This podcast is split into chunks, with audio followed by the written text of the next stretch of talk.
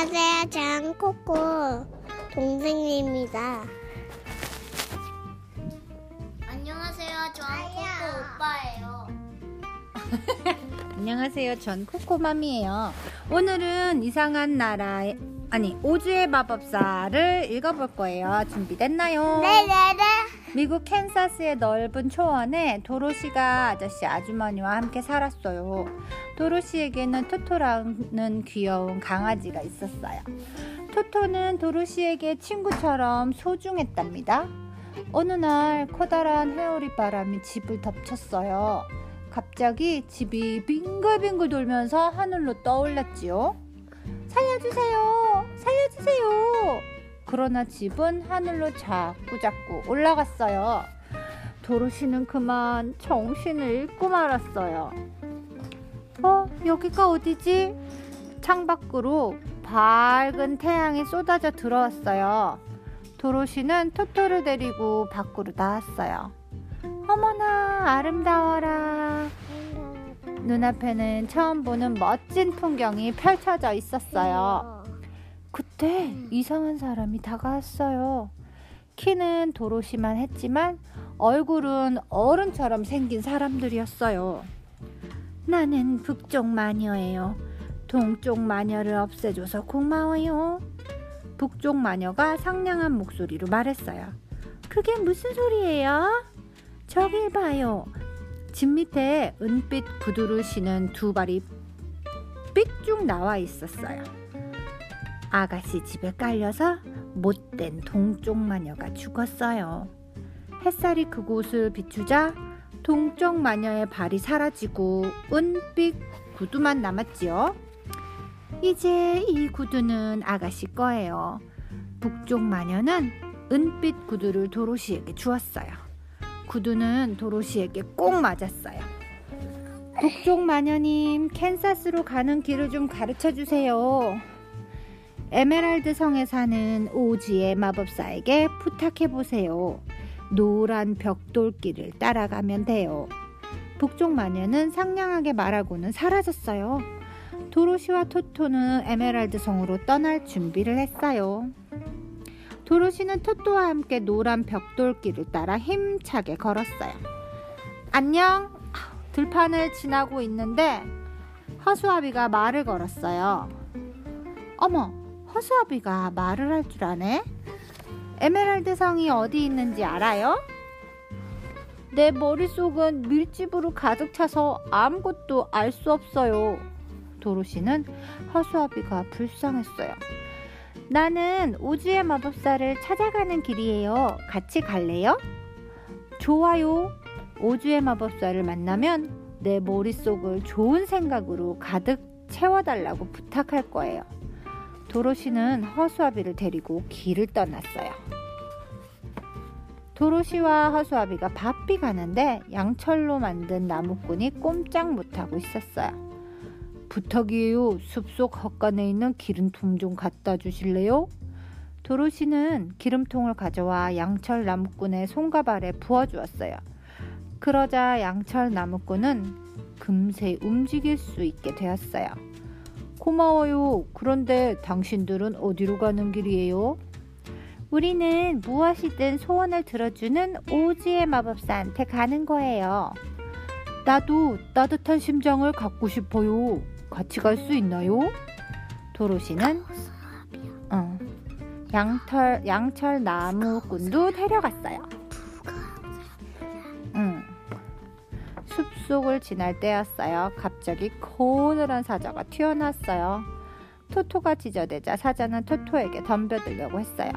도로시는 위험을 무릅쓰고 사자의 콧등을 힘껏 때렸어요. 작은 강아지를 괴롭히다니 부끄럽지도 않아요? 난 곱쟁이에요. 강아지가 무서워서 그랬어요. 사자가 강아지를 무서워한다니요. 모두들 깔깔대며 웃었어요. 사자는 용감해지고 싶다고 했어요. 도로시는 사자도 데리고 에메랄드 성으로 향했어요. 한참을 가다 보니 깊은 골짜기가 나왔어요. 저길 어떻게 건너지? 모두들 발을 동동 구르고 있는데 허수아비가 말했어요. 큰 나무를 도끼로 잘라서 다리를 만들어요. 양철 나무꾼은 옆에 있는 나무를 도끼로 찍어서 쓰러뜨렸어요.